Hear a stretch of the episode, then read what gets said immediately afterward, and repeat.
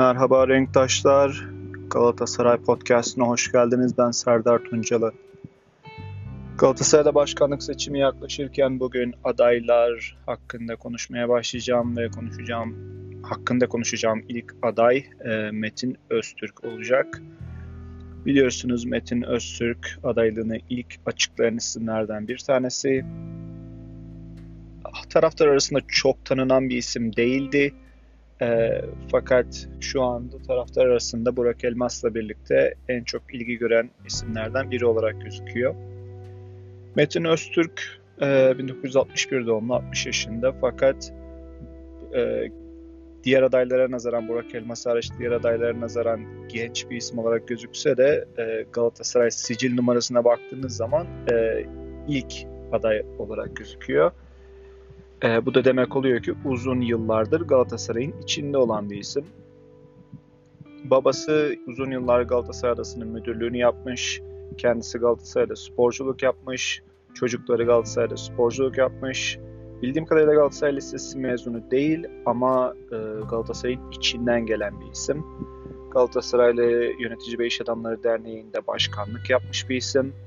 Galatasaray camiası tarafından, genel kurul tarafından tanınan ve sevilen bir isim. Peki biz neden Metin Öztürk'ü tanımıyorduk? Çünkü Metin Öztürk her ne kadar Galatasaray'ın yıllardır içinde olmasına rağmen, Galatasaray'a hizmetler sunmasına rağmen ismini öne sürüp öne çıkmış bir insan değil. Kendi reklamını yapmış bir insan değil ve yaptığı işe baktığınız zaman kendi reklamını yapmaya ihtiyacı olan bir isim de değil. Çünkü sigorta şirketlerine hizmet sunan bir şirketin sahibi, yani tek müşterisi sigorta şirketleri. Dünyada herkes Metin Öztürk'ün adını ve şirketini bilse, sevse bile onun müşterisi olabilecek bir şey değil. Devletle de işi yok. Gideyim şu belediye başkanından randevu alayım, şu bakandan randevu alayım diye bir derdi de olmaz. O yüzden böyle başkan olurken de kendi reklamını yapmak için başkan adayı olduğunu zannetmiyorum bazı diğer adaylar gibi. Yani o yüzden saygı duyulması gereken bir isim. Daha önce Dursun Özbek'in Mustafa Cengiz'e kaybettiği seçimde Dursun Özbek'in listesindeydi. Sanırım ikinci başkan olacaktı eğer Dursun Özbek kazansaydı. Ve sigorta şirketleriyle yakın ilişkileri var. Çünkü sigorta şirketlerine iş yaptığı için son zamanlarda Galatasaray'ın sponsorlarına baktığınız zaman da hep sigorta şirketlerini göreceksiniz. Bunun arkasındaki isim de Metin Öztürk. Bu sigorta şirketlerindeki kişileri Galatasaray'a sponsor yapmaya ikna etmiş. Onları Galatasaray'a üye yapmış bir isim. Bu yüzden Galatasaray'a yaptığı hizmetler bakımından ben başkan adaylığını, onun bir hakkı olduğunu ve kazanırsa da Galatasaray'a hizmet için orada olacağını, kendi reklamını yapmak için değil, birilerinden randevu almak için değil, ihalelere girmek için değil, tamamen Galatasaray'a hizmet amacıyla geldiğine inanıyorum. Peki bugüne kadarki söylemlerine bakalım neler demiş. Demiş ki Galatasaray'a gelirken ne kadar nakit ihtiyacı varsa onu ben ve yönetimimdeki birkaç isimle birlikte cebimizden karşılayacağız. Yani kasa kolaylığı, hibe değil ama kasa kolaylığı yaparak Galatasaray'ın acil nakit ihtiyacını karşılamaya hazırız. 300 milyonsa 300 milyon, 400 milyonsa 400 milyon demiş. Biliyorsunuz Bankalar Birliği ile yapılan anlaşma gereği yapılan kasa kolaylıkları hemen öyle geri alınamıyor. Bütün borçlar ödendikten sonra ancak geri alabiliyorsunuz. Bu da 9-10 yıllık bir süre demek. Eğer bir şekilde bu Bankalar Birliği anlaşmasından çıkamazsanız. Olur da gelirler, önce acil nakit ihtiyacını karşılarlar, sonra başka bir yerden daha uygun kredi bulup Bankalar Birliği anlaşmasından çıkabilirler. Bankalar Birliği'ne olan borcu erken ödeyip başka bir finansmana geçip kendi koydukları parayı da geri alabilirler. Bu normaldir. Ama benim aklıma takılan, şimdi ben Metin Öztürk kaç parası vardır, ne kadar zengindir bilmiyorum. yaptığı iş gereği de çok halkın ortasında olan, yani mesela Koç Holding'i biliyoruz. Koç Holding'in ne kadar zengin olduğunu, Ali Koç'un ne kadar zengin olduğunu biliyoruz. Ya da farklı şirketlere, mesela Nihat Özdemir'in yaptığı işlere bakılırsa onun ne kadar zengin, ne kadar parası olabileceğini biliyoruz. Metin Öztürk'ün bilmiyorum açıkçası. Yani milyarder midir, milyoner midir onu bilmiyorum. Fakat yönetimindeki 2-3 kişiyle birlikte bu kadar para koyacağız diyor. Varsa o kadar parası, yani ben bilmiyorum bu paraları koyabilecek kapasiteli insanlar mı, ya da böyle bir 10 yıl geri almadan bu paraları koyabiliriz diyebilecek insanlar mı? İnanmak zorundayız. Her ne kadar bana şahsen gerçekçi gelmese de. İkinci söylediği konuda Fatih Terim'le sadece 3 yıl çalışacağız. Ve bu 3 yıllık sürede Fatih Terim'den farklı bir yerli teknik direktör yetiştirmesini isteyeceğiz demiş. Yani bu ne demek oluyor? Gelecekler Fatih Terim'e diyecekler ki tamam sen teknik direktörsün, seninle 3 yıllık sözleşme yapıyoruz. Fakat bu 3 yılın süresince sen kendine yerini bırakabileceğin bir yardımcı teknik direktör al. Bu kim olabilir? Şu anda benim aklıma Galatasaraylı olarak bu kapasitede belki Arda Turan olabilir ya da Selçuk İnan olabilir. Bilmiyorum bu kişilerin teknik direktörlük yapmaya ne kadar ilgileri var ya da ne kadar yetenekleri var.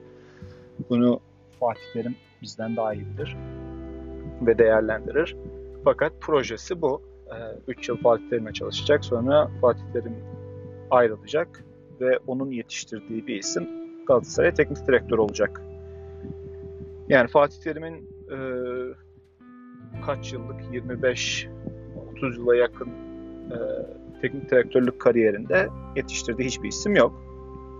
Şu andaki Türk teknik direktörlere bakarsanız ben Fatih Terim'in yardımcısıydım, şimdi de teknik direktörüm diyebilecek kimse yok. Fatih Terim'in eski yardımcıları yani ya televizyonda yorumculuk yapıyorlar ya da alt liglerde teknik direktörlük yapıyorlar. Yani Fatih Terim'in öyle bu şekilde bir projesi şimdiye kadar hiç olmadı. Bilmiyorum bundan sonra olabilir mi? Ya da Fatih Terim'in böyle bir derdi var mı? O yüzden bu konu da bana pek gerçekçi gelmiyor. Yani tabii bu söylemde de kalabilir. 3 yıl sonra ya Fatih Terim sen kimseyi yetiştirmedin ama artık biz seninle de çalışmak istemiyoruz deyip yabancı bir teknik direktör de getirebilir. Ya da 3 yıl sonra şu anda Galatasaray teknik direktör olma potansiyeli olan benim aklıma gelen teknik direktör Okan Buruk. Belki bu 3 yıl içinde Okan Buruk belki Avrupa'ya gider, orada kendini gösterir, Galatasaray'a gelecek kıvama gelir, belki milli takıma gider, bilmiyorum. Belki 3 sene sonra Okan Buruk gelir. Ama şu anki Okan Buruk ben Galatasaray'a yakıştırmıyorum açıkçası. Galatasaray teknik direktör olmak bu kadar kolay olmamalı. Bunun dışında transfer olarak söylemleri Hakan Çalhanoğlu sözü verdi ve ismini söylemese de yaptığı tariflere göre Cengiz Ünder ismi, o ancak kiralık olabilir. Belki Hakan Çalhanoğlu'nun sözleşmesi bitti. Belki onu bonservis ödemeden Hakan Çalhanoğlu'na transfer edip Cengiz Ünder'i de kiralama yoluyla getirebilir. Dedi ki biz seçilirsek ertesi gün Fatih Terim'e soracağız. Eğer onay verirse bu isimler hazır, hemen getireceğiz dedi. Bu da bana inandırıcı gelmiyor açıkçası. Çünkü Hakan Çalhanoğlu şu anda kariyeri düşüşe geçmiş ya da kimse istemediği için kulüpsüz kalmış bir isim değil. Hakan Çalhanoğlu'nun şu anda kulüpsüz olması, gerçi kulüpsüz henüz değil çünkü Avrupa'da sözleşmeler Haziran sonunda bitiyor. Fakat herhangi bir kulüple sözleşme imzalamamış olmasının nedeni kimsenin istememesi değil.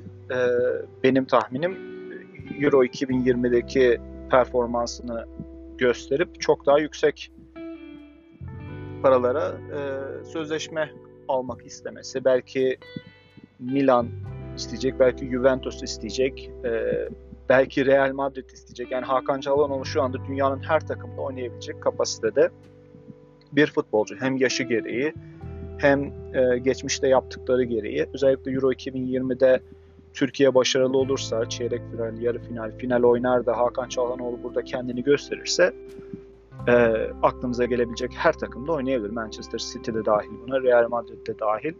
Çünkü bonservissiz olacak. Yani bir takım Hakan Çalhanoğlu'na çok kolay 8-10 milyon euro civarında sözleşme önerip 3 yıllık, 4 yıllık anlaşma yapıp bunu deneyebilir. Çünkü 27-28 yaşında bildiğim kadarıyla ya da 26 yaşında. Yani çok kariyerinin zirvesini yaşayacak. Önümüzdeki 3 sene boyunca kariyerinin zirvesini yaşayacak bir oyuncu. O yüzden Hakan Çalhanoğlu bu teklifleri bırakıp da Galatasaray'a gelmesi, biliyoruz Galatasaraylı ama yani fanatik bir Galatasaraylı olması lazım.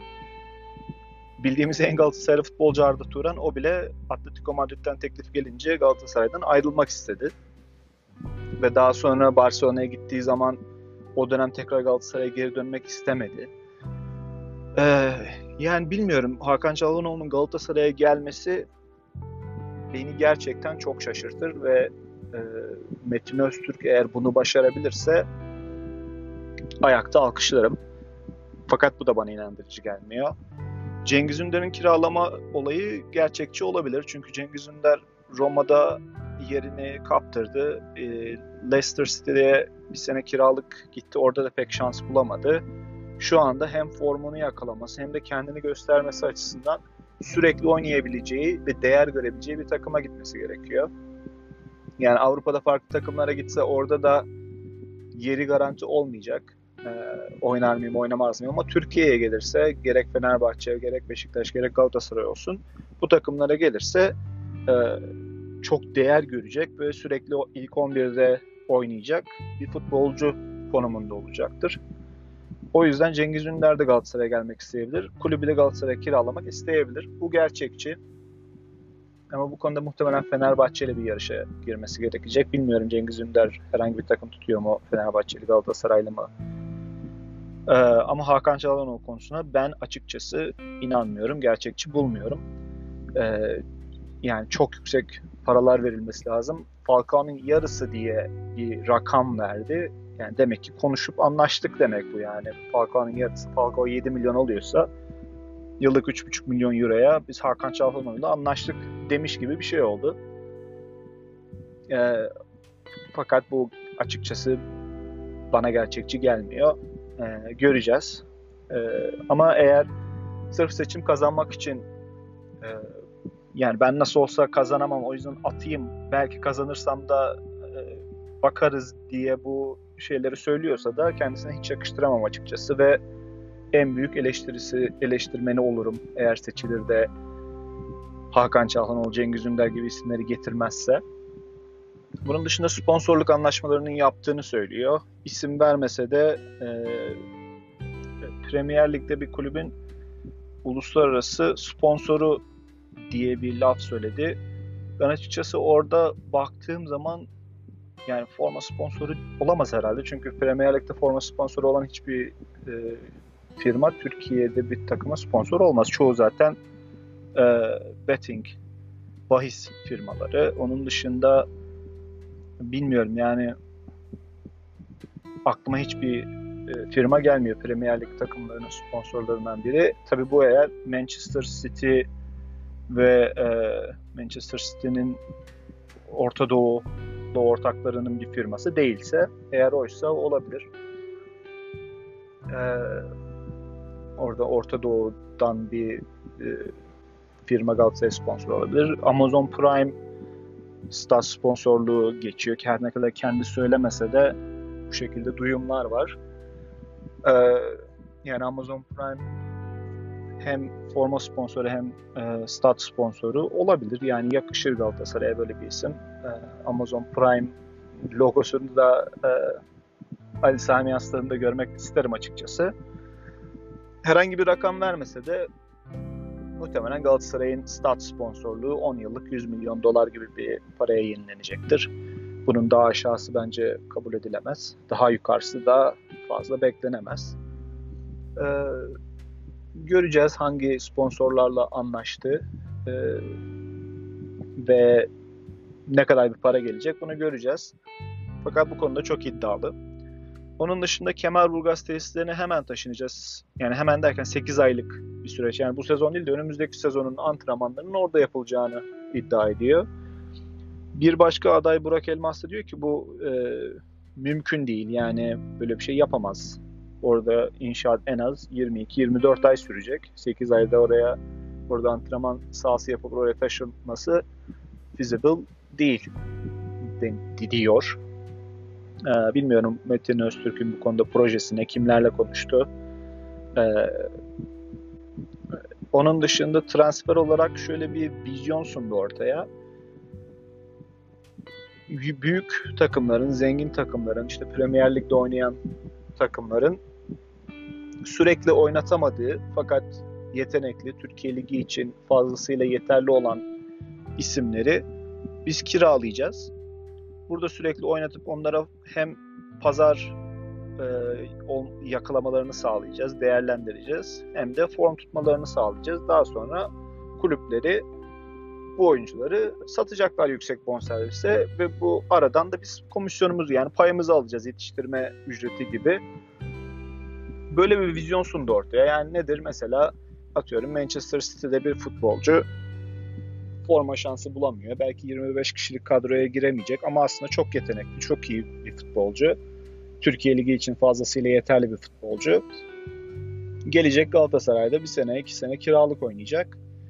Sonra Manchester City bu oyuncuyu 20-30 milyon euroya satacak. Galatasaray'da 2-3 milyon euro para verecek. Yani bu her ne kadar kısa vadede bir çözüm olabilir. Yani şu anda biz bonservis verip iyi futbolcu olup sportif başarı yakalayacak durumumuz yok. İyi futbolcuları bu şekilde kiralayalım.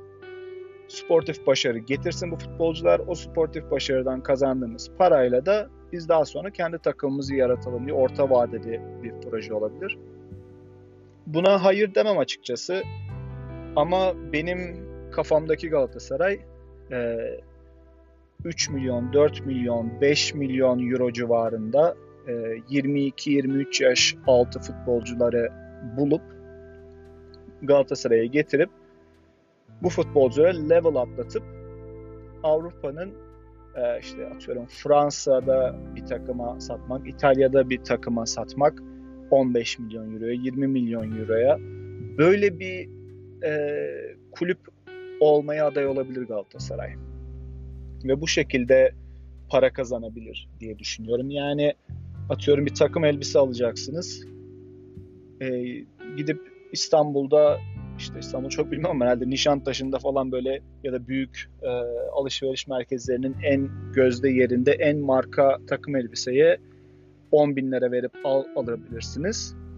Fakat eğer sizin dükkanınız buralarda değilse daha ücra köşelerde bir dükkanınız varsa 10 bin liraya takım elbise satamazsınız. Ne satarsınız? Belki o takım elbisenin kumaşını satabilirsiniz. Yani kumaşı daha ucuza satıp bu tarz şirketler sizden o kaliteli kumaşı alıp işleyip takım elbise yapıp 10 bin liraya satabilir. Siz de kumaşı atıyorum 3 bin liraya satarsınız. O yüzden Galatasaray bu tarz böyle kumaşları bulup değerlendirip büyük takımlara satmayı düşünmeli.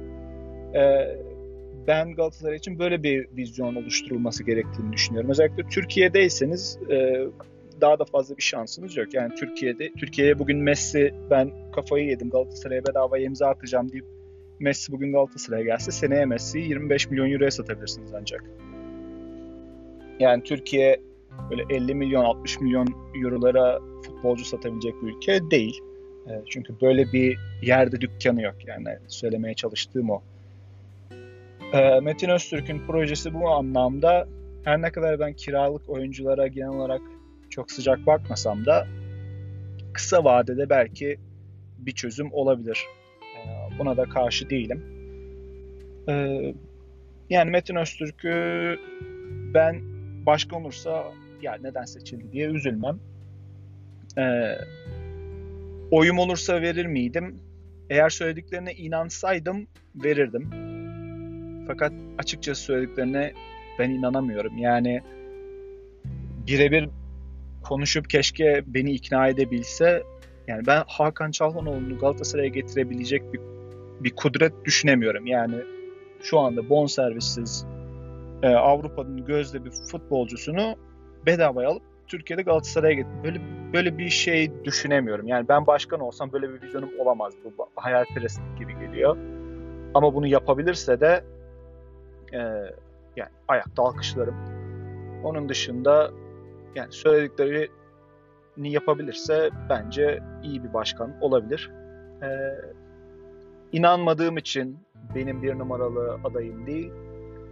Gerçi şu an benim bir numaralı bir adayım da yok açıkçası. Ama söylediklerini gerçekleştirebilirse bence adaylar arasında açık ara en iyi başkan olacaktır. Bugünlük Metin Öztürk'ü konuştuk. Daha sonraki bölümlerde tahminim İbrahim Özdemir'i atlayacağım. Çünkü açıkçası onun ben seçime gireceğini de düşünmüyorum. Girerse de birkaç yüz derken 100 en fazla 200 oy alabileceğini düşünüyorum. O yüzden onun hakkında pek konuşmaya gerek yok. Onun neden aday olduğunu da bilmiyorum. Belki ismini mi duyurmak istedi ya da bilmiyorum. Belki başka bir listeye beni alırlar diye mi düşündü. Fakat o yüzden onu atlayacağım. Bir sonraki bölümde Eşref Hamamcıoğlu'nu konuşacağım. Şimdilik bu kadar. Lütfen bu podcast'e abone olun. Paylaşın, daha çok kişiye ulaşalım ve Galatasaray gündemini beraber değerlendirelim. Hoşça kalın.